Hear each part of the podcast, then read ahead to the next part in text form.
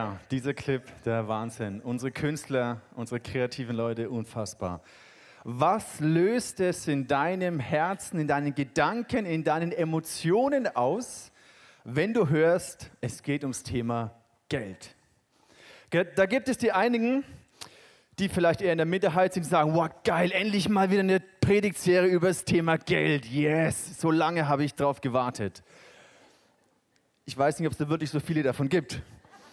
Vielleicht gibt es auch die, ich bin mir ziemlich sicher, du denkst dir, heute habe ich zum ersten Mal meinen Bekannten dabei, der war noch nie in der Kirche, zum ersten Mal ist er dabei, ist nicht dein Ernst und heute geht es ums Thema Geld.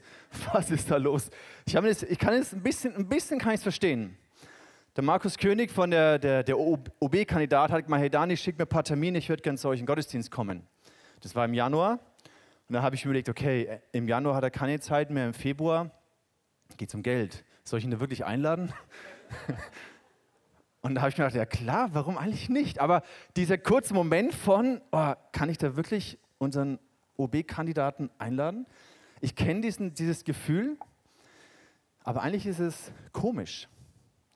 Vielleicht bist du der, der sich denkt, okay, du rutscht innerlich nervös auf deinem Stuhl rum, weil du irgendwie weißt, das Thema Geld ist nicht so ganz easy in deinem Leben. Es könnte dich vielleicht treffen. Vielleicht bist du der, der abschaltet und denkt sich, ja gut, hey, ich bin seit 30 Jahren Christ und ich gebe schon lange in die Gemeinde und irgendwie, äh, ich schalte ab, weil ich alles schon mal gehört habe. Oder du bist die Person, die sagt, Jesus, ich glaube, dass ich immer wieder etwas lernen kann. Ich glaube, dass du mich in Freiheit führen möchtest und ich mache mein Herz auf, um von dir etwas mitzunehmen. Wenn du diese Person heute bist, herzlich willkommen, schön, dass du da bist. Das wünsche ich mir für dich und auch für mich. Seit der letzte Predigtserie über das Thema Geld hat, hatten wir 2013 gehabt und ich weiß auch warum.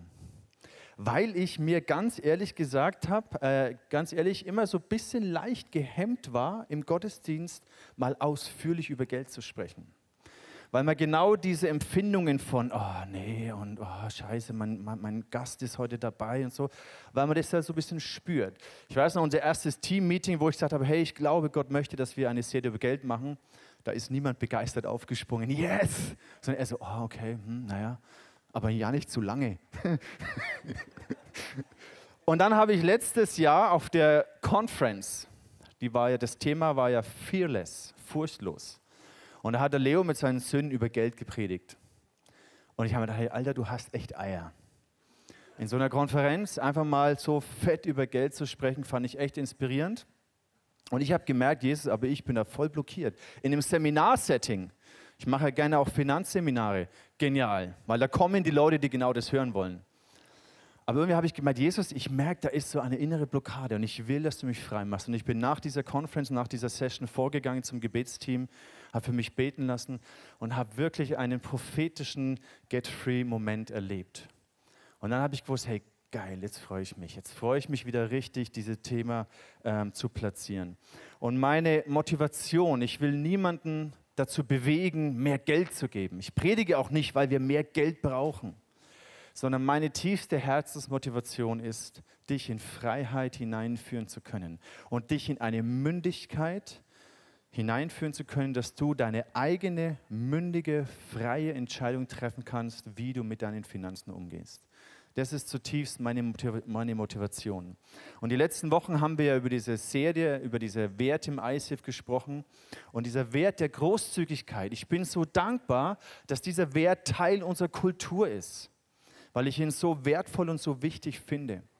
Zum einen, weil ich gerne in einer Gemeinde bin, die diese Werte lebt, eine Gemeinde, die authentisch ist, eine Gemeinde, die relevant ist, die exzellent ist, die gastfreundlich ist, die begeisternd ist und auch ich bin gerne in einer Gemeinde, die großzügig ist, weil es ein Riesensegen für mich ist. Und in dieser Gemeinde möchte ich auch ein Segen sein für die Menschen. Überleg doch mal kurz für einen Moment, würdest du dich, du musst jetzt nicht die Hand heben, Würdest du dich als einen großzügigen Menschen bezeichnen? Einfach mal so für dich reflektieren. Bist du großzügig? Gibst du gerne? Fällt es dir leicht zu geben? Warum oder warum auch nicht? Möchtest du eine Person sein, die großzügig ist? Möchtest du dafür bekannt sein, dass du großzügig bist? Oder möchtest du mehr dafür bekannt sein, dass du ein bisschen knauserig bist? Wahrscheinlich eher nicht. Ich weiß gar nicht, vielleicht hast du auch dir das noch gar nicht so überlegt, was du sein möchtest. Ich bin fast sicher, dass du dir mal überlegt hattest, wie wäre es eigentlich, wenn ich so richtig reich wäre. Man hat ja so Phasen, wo man sich denkt, also so Millionär sein, wäre schon nicht schlecht. Ja? Man schaut sich dann gewisse Serien oder gewisse Sachen an und denkt sich, naja, also ja, eigentlich Geld haben, reich sein, wäre schon cool. Hat schon was. Naja, weißt du, was du machen würdest, wenn du mal Millionär wärst? Wir machen das in der Familie öfters so, nicht öfters, aber ab und zu haben wir darüber geredet, hey, wie, wie ist das eigentlich? Was, was würdest du mit einer Million Euro machen? Haben wir mal so im Auto auf irgendeiner Fahrt gemacht, hey, sag mal. Und dann haben wir so ein bisschen gebrainstormt, was wir machen würden mit einer Million Euro. Weißt du, was du machen würdest mit einer Million Euro? Finanzielle Freiheit ist anscheinend ein Thema, was schon viele Menschen bewegt. Ich habe erst neulich einen Artikel darüber gelesen, ich habe mich schon öfters damit beschäftigt, finanzielle Freiheit. Und viele wünschen sich, in finanzieller Freiheit zu leben. Und es bedeutet für sie eigentlich sowas wie nicht mehr arbeiten zu müssen, unabhängig zu sein von dem Thema Geld. In der Welt war im Januar ein Artikel, da heißt es ganz plakativ, diese Liste ist der kürzeste Weg in ihre finanzielle Freiheit. Und da kamen so verschiedene Punkte und hier unten, viele Menschen träumen von finanzieller Unabhängigkeit, weil sie damit verbinden, ja, da muss ich nicht mehr arbeiten, ich bin versorgt für den Rest meines Lebens. Es gibt ein paar interessante Bücher dazu, die auch zum Teil gut sind. Zum Beispiel, der Trick ist ja, dass du nicht mehr für Geld arbeitest, sondern das Geld für dich arbeitet. Ah, wow. Ganz neuer Gedanke. Der Kiyosaki hat ein gutes Buch dazu geschrieben, also prinzipiell nicht verkehrt, aber es gibt einen Trugschluss in, diesem ganzen, in dieser ganzen Denkweise, weil viel Geld zu haben, so viel Geld zu haben, dass du nicht mehr arbeiten müsstest, heißt noch lange nicht, dass du wirklich frei bist. Heißt noch lange nicht, dass du wirklich in deinem Herzen frei von Angst und frei von Sorge bist. Du kannst mit viel Geld genauso in einer Armutsmentalität leben, in einer Mangelmentalität leben, wie mit wenig Geld. Du kannst dir mit viel Geld genauso Sorgen machen über die Zukunft, wie mit wenig Geld. Halt nur aus einer anderen Perspektive. Aber das Prinzip ist genau das Gleiche. Was ich persönlich unter finanzieller Freiheit verstehe, ist, dass du die Möglichkeit hast, Entscheidungen im Umgang mit deinen Finanzen zu treffen, die nicht getrieben sind von Angst, die nicht getrieben sind von Scham, die nicht getrieben sind von Gier, sondern dass du in deinem Herzen eine freie, mündige Entscheidung treffen kannst, ohne die Angst zu kurz zu kommen, wenn ich gebe, ohne die Angst, wenn ich jetzt konsumiere, wenn ich mir das leiste, dann fühle ich mich schlecht, weil ich müsste eigentlich dem Missionar in Afrika was geben oder irgendwie darf ich mir das wirklich leisten und du hast so ein bisschen vielleicht Schuldgefühle. Auch wenn du viel Geld hast, ohne dich schämen zu müssen dafür. Weil du gesegnet bist, weil du erfolgreich bist und weil dieser Erfolg auch finanziell belohnt wird. Finanzielle Freiheit ist so viel mehr als nur, ich habe genug Geld, damit ich nicht mehr arbeiten muss. Dennoch, finanzielle Freiheit ist das wirklich schon das ultimative Ziel?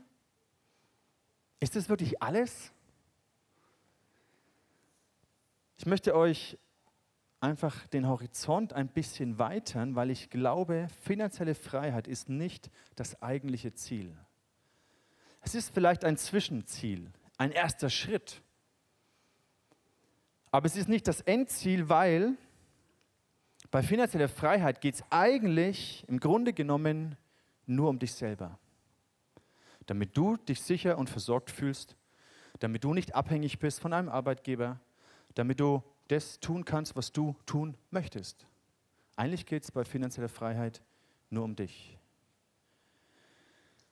Ich glaube, Gott hat da noch mehr.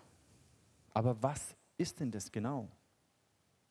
Ich glaube, das möchte man so nennen, das ultimative Ziel für den Bereich deiner Finanzen ist nicht nur, dass du frei bist, sondern ich glaube zutiefst, dass es Gottes Absicht ist, dass wir Verwalter von göttlichem Reichtum, Überfluss und Segen werden. Nicht nur im finanziellen Bereich, das mag auch ein Aspekt sein, aber weiter als das. Wenn wir über Reichtum sprechen, sprechen wir nicht nur über Geld. Ich glaube, Gott möchte, dass du ein Verwalter wirst. Und ja, wir haben alle unsere Herausforderungen und Konflikte. Tagtäglich treffen wir Finanzentscheidungen. Größere oder kleinere. Du kaufst jetzt vielleicht nicht jeden Tag ein Haus, vielleicht auch nicht jeden Monat, vielleicht auch nicht jedes Jahr, aber du triffst trotzdem große und kleine Finanzentscheidungen. Und diese Finanzentscheidungen haben Einfluss auf dein Leben. Wenn es dumme Entscheidungen sind, hat es Konsequenzen. Wenn es weise und gute Entscheidungen sind, hat das Konsequenzen. Aber jeden Tag treffen wir große oder kleine Entscheidungen, die mit dem Thema Geld zu tun haben. Und wir erleben viele Konflikte. Wir erleben innere, seelische Konflikte, die ich vorhin so erwähnt habe, mit Ängsten, mit Sorgen, vielleicht mit Schuld oder Scham.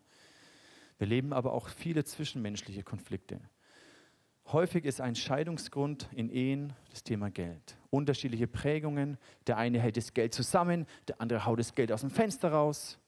Da prallen häufig Welten aufeinander. Familien zerbrechen am Thema Geld. Wie viele Familienbeziehungen sind gescheitert an, aufgrund von Streitigkeiten um das Erbe? Wenn es plötzlich um viel Geld geht, um zigtausende, vielleicht um hunderttausende Euro, da kommt dann das Ego schon ganz schön durch. Wie viele Familien sind daran zerbrochen? Wie viele Ehen sind daran zerbrochen? Wie viele Persönlichkeiten, individuelle Persönlichkeiten scheitern an diesem Bereich?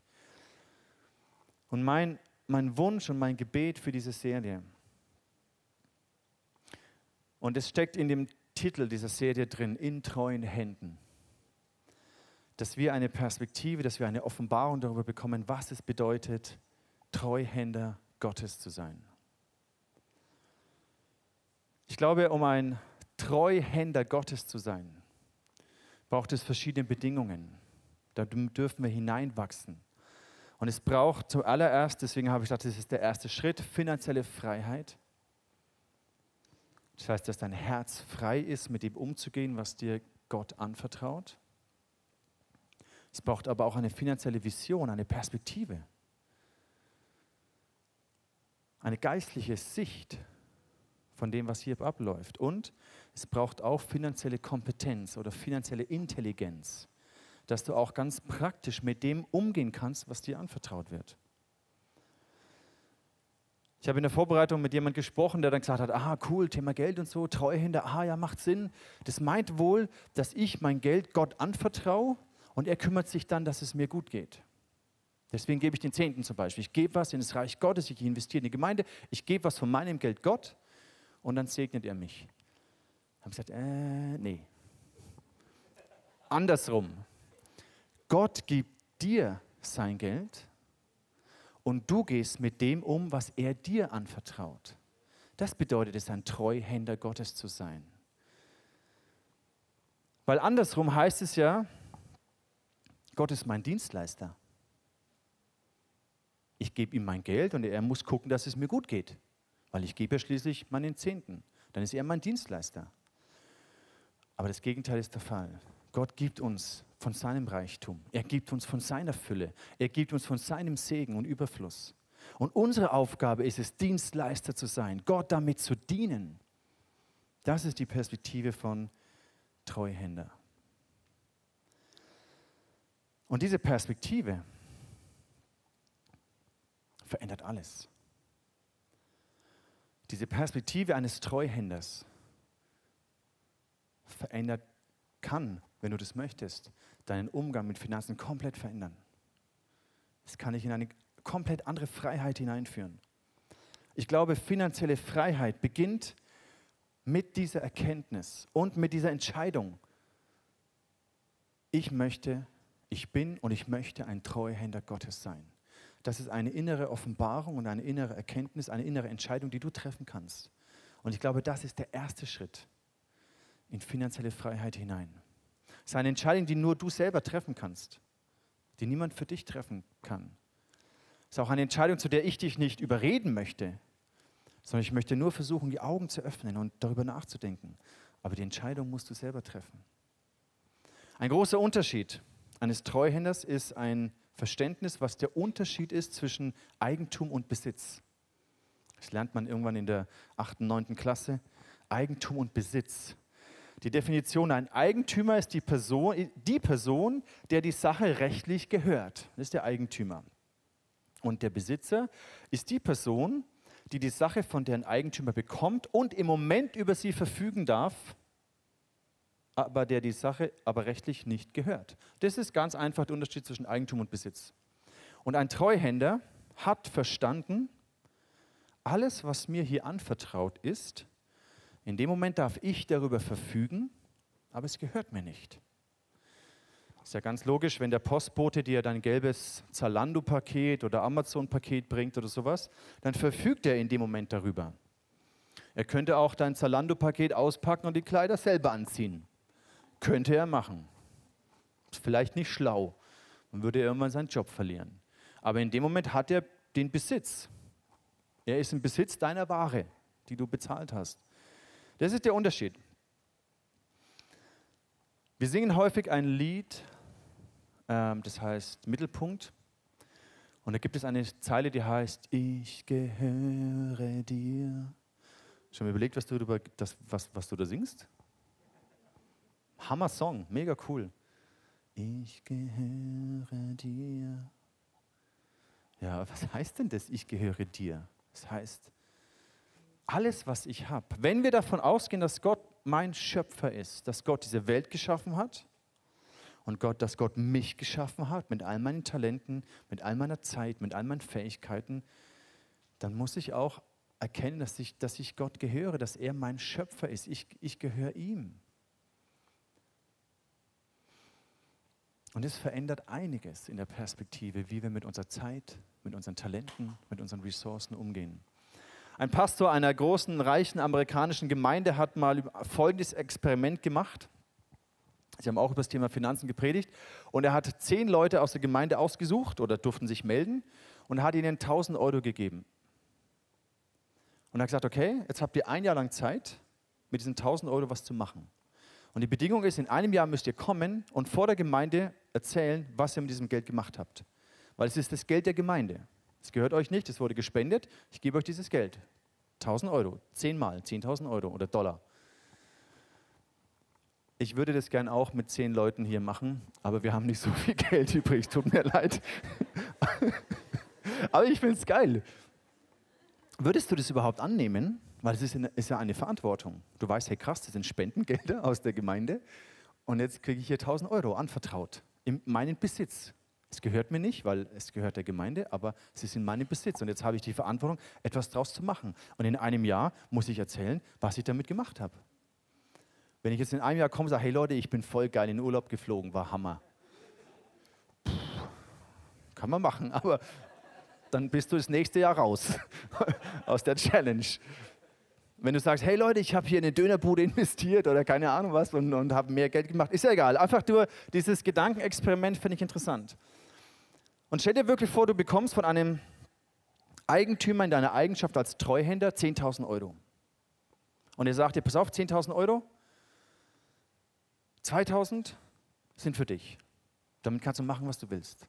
Und 8.000 investierst du bitte in die und die Assets. In einem Jahr komme ich wieder und frage, was hast du mit den 8.000 gemacht? Und jetzt kommst du nach einem Jahr und sagst, hey, sorry, ähm, ich habe 4.000 für mich gebraucht, ich hoffe, das geht okay. Ähm, aber mit den 6.000 habe ich noch 100 Euro dazu verdient. Dann würde der Treuhänder sagen, naja, okay, das war nicht so ganz der Deal. Wir können es nochmal probieren, aber ich gebe dir jetzt vielleicht nur 5.000 dieses Jahr. 4.000, 1.000 nimmst du für dich und 4.000, damit machst du was, okay? Oder du kommst nächstes Jahr und sagst, hey, wow, von diesen 10.000 habe ich, nur hab ich nur 1.000 für mich gebraucht. Und ich habe sogar mehr für dich investiert, als du gedacht hattest. Dann wirst du denken, wow, cool. Nächstes Jahr vertraue ich dir mehr an.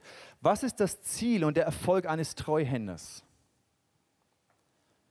Das Ziel, der Erfolg eines Treuhänders ist es, mehr Geld anvertraut zu bekommen. Wenn du ein guter Treuhänder bist, werden dir Eigentümer mehr von ihrem Geld anvertrauen. Und dann bist du erfolgreich als Treuhänder. Das ist dein Wunsch und dein Ziel. Ich lese euch eine Stelle vor, die ich begeisternd, aber auch total herausfordernd finde, aus den Sprüchen, Kapitel 13. Ein guter Mensch hinterlässt ein Erbe für Kinder und Enkelkinder, aber das Vermögen des Gottlosen geht über an den, der Gott dient. In der Luther- oder Elberfelder Übersetzung heißt es, dass das Vermögen des Sünders wird aufbewahrt für den Gerechten. Das finde ich schon krass, diese Perspektive. Ich habe mal geguckt, was die zehn reichsten Männer auf der Welt für Geld haben. Ich habe dann ganz schnell wieder ausgeschaltet. Das ist ja unfassbar. Aber diese Vorstellung, hey, das Vermögen der Ungerechten, der, der Gottlosen, der Menschen, die ohne Gott leben, ist aufbewahrt für die Gerechten, für die, die Gott dienen. Da stellt sich natürlich die Frage, hey krass, könnte ich damit überhaupt umgehen? Habe ich die Freiheit, habe ich die Perspektive, habe ich die Kompetenz, mit sowas überhaupt umzugehen oder was würde es mit mir machen? Das ist eine Riesenverantwortung. Und deswegen gehört es auch zusammen, weil nur Freiheit ohne eine Vision mit Finanzen, ohne eine Kompetenz mit Finanzen, da, da kommst du auch nicht so weit. Oder wenn du zwar eine Vision hast, aber in deinem Herzen nicht frei bist, das funktioniert auch nicht. Wenn du frei bist und eine Vision hast, aber, aber mit Geld nicht umgehen kannst, das funktioniert auch nicht. Es braucht Freiheit, Vision und Kompetenz. Weil dann gibt es ja auch noch den Teufel. Der, der uns abhalten möchte von der Berufung und dem Plan, den Gott für unser Leben hat.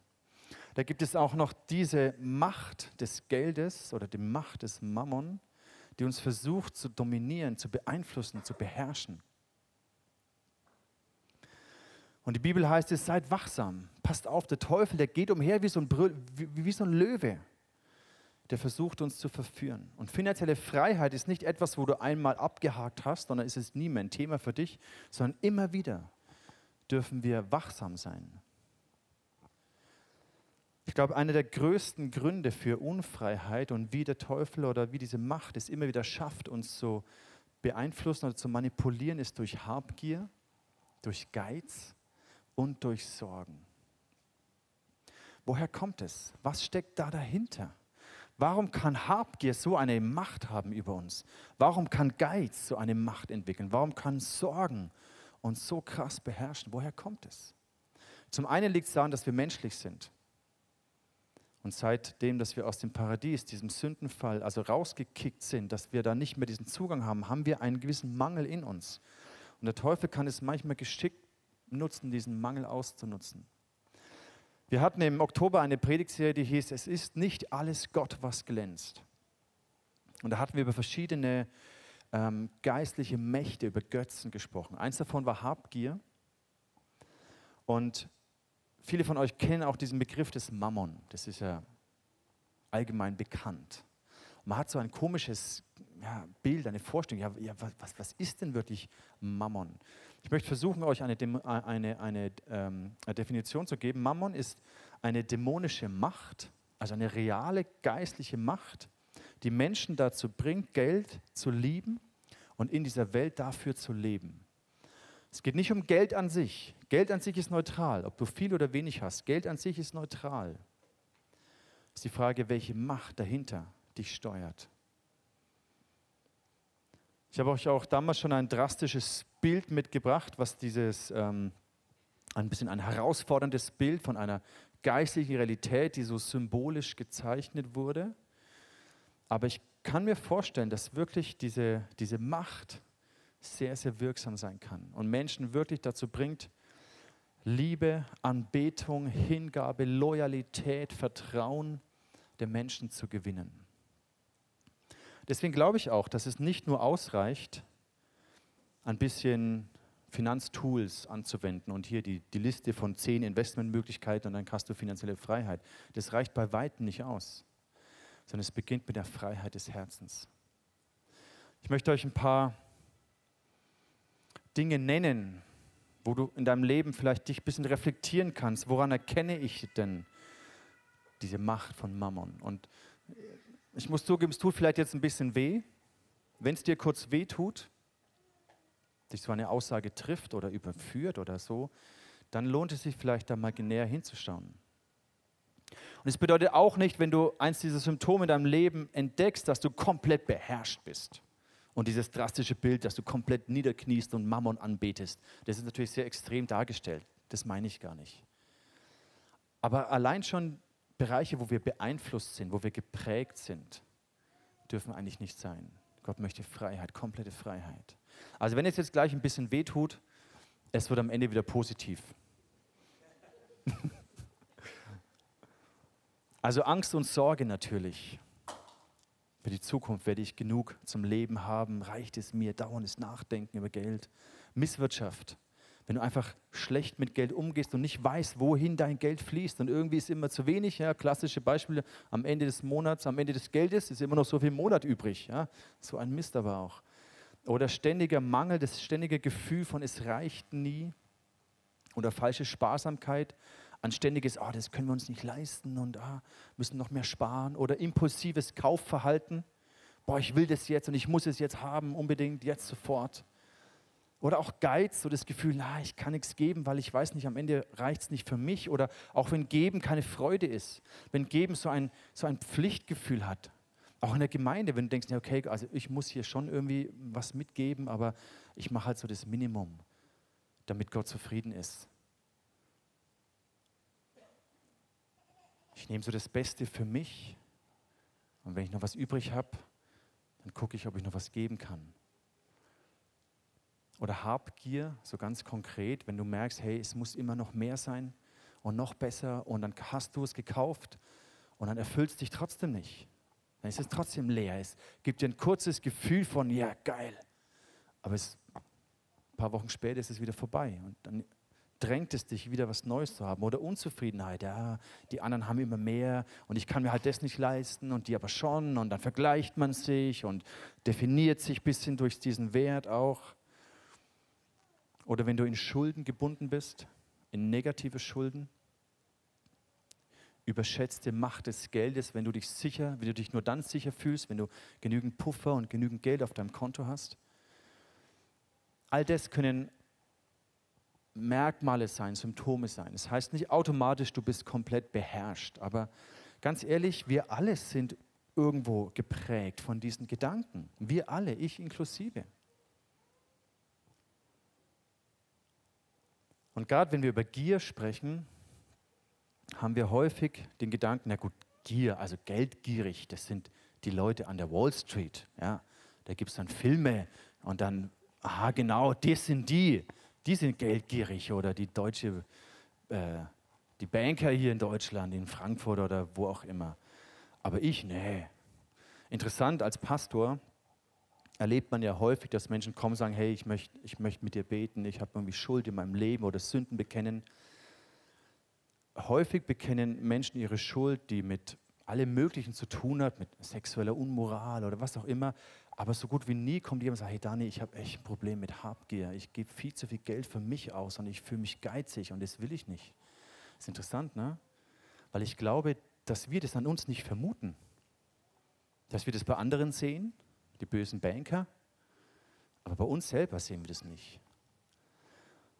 Ich glaube, Habgier ist sehr eine Macht, die im Verborgenen uns versucht zu manipulieren und zu steuern, die uns selber blind macht für den eigenen Zustand und uns umso mehr dazu motiviert, auf andere zu deuten.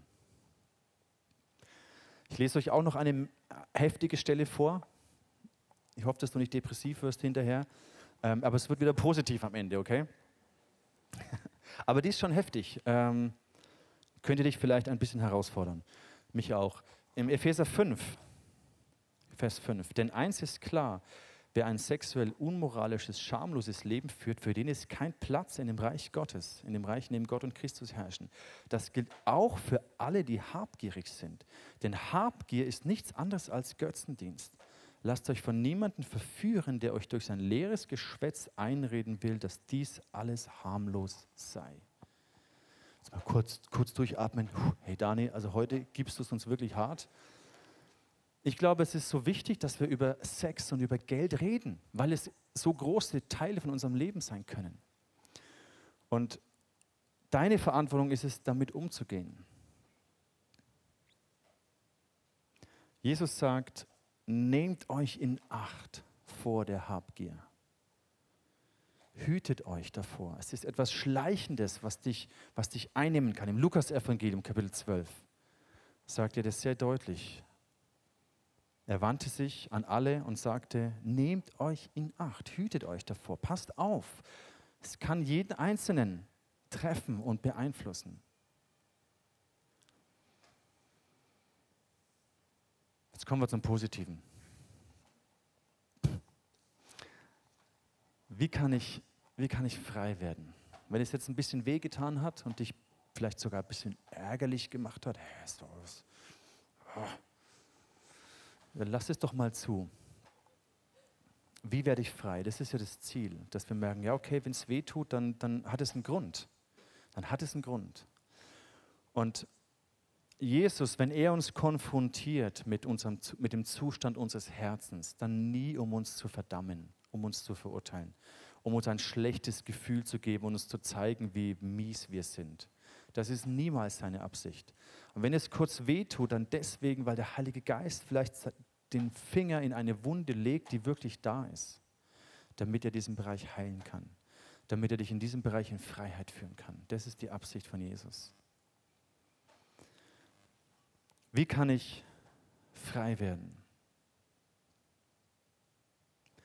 Ich glaube, der erste Punkt ist, dass wir eine Offenbarung haben darüber, was es bedeutet, Treuhänder zu sein, darüber, was, was es heißt, dass Gott Schöpfer ist, dass er mich geschaffen hat, mein Leben in seiner Hand ist. Es braucht eine tiefe Offenbarung, ein Augenöffner. Und dann braucht es eine Entscheidung. Ich möchte das, ja. Ich finde es, wenn ich das mal durchdenke bis zum Schluss, dass alles, was ich habe in meinem Leben, gar nicht meins ist, gar nicht mir gehört, boah, das ist total befreiend. Wenn ich dann noch weiß, dass Gott gut ist, dass er Segen und Fülle und Reichtum für mich hat, dann ist es noch mehr befreiend, dass er ein guter Vater ist, der nicht knausrig mich irgendwie klein halten will, sondern er möchte, dass mein Herz frei wird und ich aufblühen kann.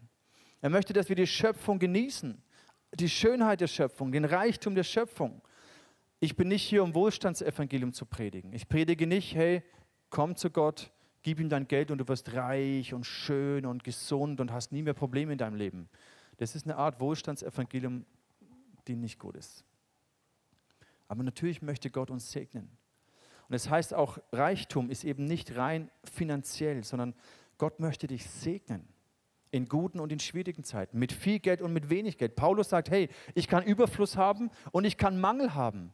Aber meine Herzensfreude, meine, meine Sicherheit ist davon nicht abhängig, weil ich weiß, Gott ist mein Versorger. Und wenn Gott mir gerade viel anvertraut, dann bin ich dankbar. Wenn Gott mir gerade wenig anvertraut, dann bin ich auch dankbar. Wenn ich verstehe und mich innerlich dazu entscheide, ja, ich möchte ein Treuhänder Gottes sein, das, da fällt eine Riesenlast ab. Und das Zweite ist, was dich in Freiheit führt, ist pure Liebe. Warum? Häufig haben wir so diese Reihenfolge, ich liebe mich und gucke, dass es mir selber gut geht und meine Bedürfnisse und Wünsche erfüllt werden. Und dann Menschen, die um mich herum sind, die mir auch wichtig sind und dann auch noch Gott. Aber Liebe hat das Potenzial, ein Schlüssel zu sein für echte Großzügigkeit. Weil ich glaube, du kannst allen möglichen Menschen geben, auch ohne sie zu lieben. Aber ich glaube, du kannst niemals lieben, ohne zu geben. Und wenn du tief die Liebe Gottes erfasst in deinem Herzen, die er für dich hat, dass er ein guter, liebender Vater ist. Wenn du, wenn wir sehen, dass die Art und Weise, wie Gott uns Liebe gezeigt hat, ist, Er hat sein Bestes für uns gegeben. Gott der Vater hat nicht einen Engel auf die Erde geschickt, den er eh nicht mehr gebraucht hat, damit er am Kreuz stirbt für uns Menschen, sondern seinen Sohn. Liebe gibt immer das Beste. Im Johannesevangelium, da heißt es Kapitel 3, Vers 16, denn so sehr hat Gott diese Welt geliebt, dass er seinen eingeborenen Sohn gab. Auf dass alle, die an ihn glauben, nicht verloren werden, sondern das ewige Leben haben. So sehr hat Gott geliebt, dass er gab. Du kannst nicht lieben, ohne zu geben. Es funktioniert nicht. Liebe befähigt dich. Und Liebe ist auch der einzig wirklich gute Grund, großzügig zu sein. Weil Liebe ist nicht selbstlos. Liebe gibt nicht mit Kalkül, ich gebe, damit ich zurückbekomme, sondern Liebe, die göttliche Art der Liebe, sie gibt einfach aus Liebe. Das ist vielleicht unbegreiflich und gleichzeitig wunderschön. Durch Liebe bist du bereit, Einschränkungen in Kauf zu nehmen. Da gibt es Menschen, die können dich ultras nerven. Die wachen nachts andauernd auf und schreien rum und wollen dauernd was von dir. Es kann ultra anstrengend sein, aber irgendwas in deinem Herzen ist, dass du diese Menschen liebst. Und deswegen stehst du auf und lässt dein Baby nicht schreien. Deswegen kümmerst du dich auch, wenn du müde bist und keinen Bock hast jetzt gerade, aber irgendwas in dir, ein Instinkt, eine Liebe zu diesem Kind, drängt dich es zu tun und es zu versorgen. Wenn, du, wenn deine Kinder größer werden, dann haben sie alle möglichen Wünsche. Die brauchen Kleider, die brauchen Schuhe. Das kostet alles so viel Geld. Und du denkst dir, ich könnte mir so viel selber davon kaufen, von dem Budget, was meine Kinder verbrauchen. Aber irgendwas drängt dich zu sagen, hey cool, kauf dir das, das schaut gut aus. Gönn es dir, du bist mein Kind. Und dann habe ich halt weniger für mich. Aber wir sind ja eine Familie. Und diese Liebe drängt dich, großzügig zu sein. Ich glaube, Liebe, echte Liebe ist ein Schlüssel für Großzügigkeit. Weil durch diese Art von Liebe wirst du auch selber beschenkt. Wenn dir jemand etwas gibt, dann fühlt es sich gut an, wenn du beschenkt wirst durch Großzügigkeit. Wenn dir jemand etwas gibt und du merkst, der will es eigentlich nicht wirklich geben, der will dich eigentlich gar nicht irgendwie einladen oder der gibt dir halt so die Überreste und so, und denkst dir, ja gut, ist auch nicht sehr wertschätzend, aber wenn jemand sagt, hey, es hat mich echt was gekostet, aber du bist es mir wert und ich, ich möchte das dir geben. Das ist schön. Von Großzügigkeit gesegnet zu werden, ist mega schön. Deswegen glaube ich, Liebe ist der Schlüssel dazu. Was ist heute dein nächster Schritt? Wo stehst du? Was tut gerade weh in dem Bereich, in deinem Umgang? Wo hat es dich überführt und getroffen? Welche Entscheidungen möchtest du treffen? Ich glaube, es ist eine Entscheidung, die du bewegen musst. Gott, möchte ich ein Treuhänder sein? Möchte ich nicht mehr sagen, Gott, mein Geld, ich gebe dir was davon, damit du mich dann wieder segnest? Möchte ich mich entscheiden sagen, Gott, alles, was ich habe, ist eigentlich von dir. Und ich möchte hier ein treuer Verwalter sein. Deines Segens, deiner Zeit, der Talente, die du mir gegeben hast, der Ressourcen, die ich habe. Du hast sie mir in treue Hände gegeben. Ich möchte treu sein damit. Ich möchte mein Bestes geben. Das heißt nicht, dass ich immer alles richtig mache. Ich habe auch Fehler gemacht im Umgang mit Finanzen. Wir machen Fehler im Umgang mit unserer Zeit. Wir kriegen es manchmal nicht auf die Reihe. Wir machen Fehler. Okay. Gott ist nicht der strafende Gott, der nur auf die Fehler wartet und uns dann verdammt, sondern er sieht unser Herz. Das ist er. Das heißt, egal wie kaputt und krank und beherrscht deine, dein Umgang mit Finanzen heute ist, Gott ist, Gott ist nicht böse auf dich. Er liebt dich. Er will, dass du in Freiheit sein kannst. Und ich möchte dich einladen, während diesen nächsten Momenten einfach für dich zu reflektieren und zu überlegen, hey Gott, was ist jetzt mein Schritt? Was, was möchte ich tun? Wer möchte ich sein? Wo bin ich nicht frei? Wo habe ich keine Vision? Wo, kann ich, wo habe ich keine Kompetenz, mit Geld umzugehen? Wie möchtest du mich da leiten? Was ist mein nächster Schritt?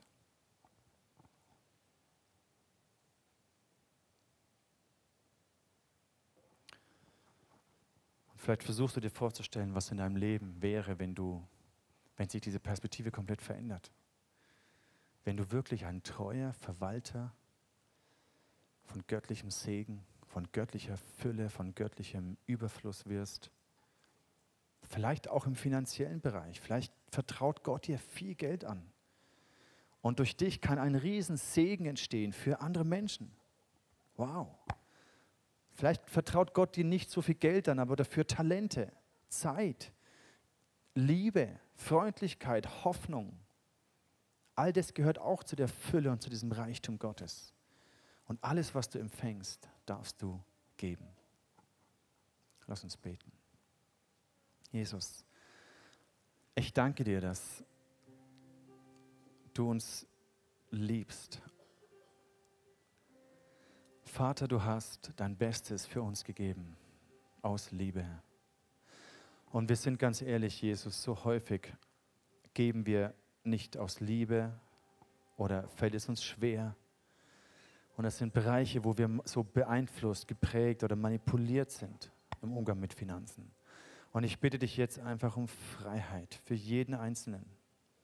Dass wir die Macht des Mammon erkennen, den Einfluss des Mammon erkennen in unserem Leben. Und ich bete, dass wir frei sind. Gott, ich persönlich, ich, Daniel, ich möchte ein Treuhänder sein.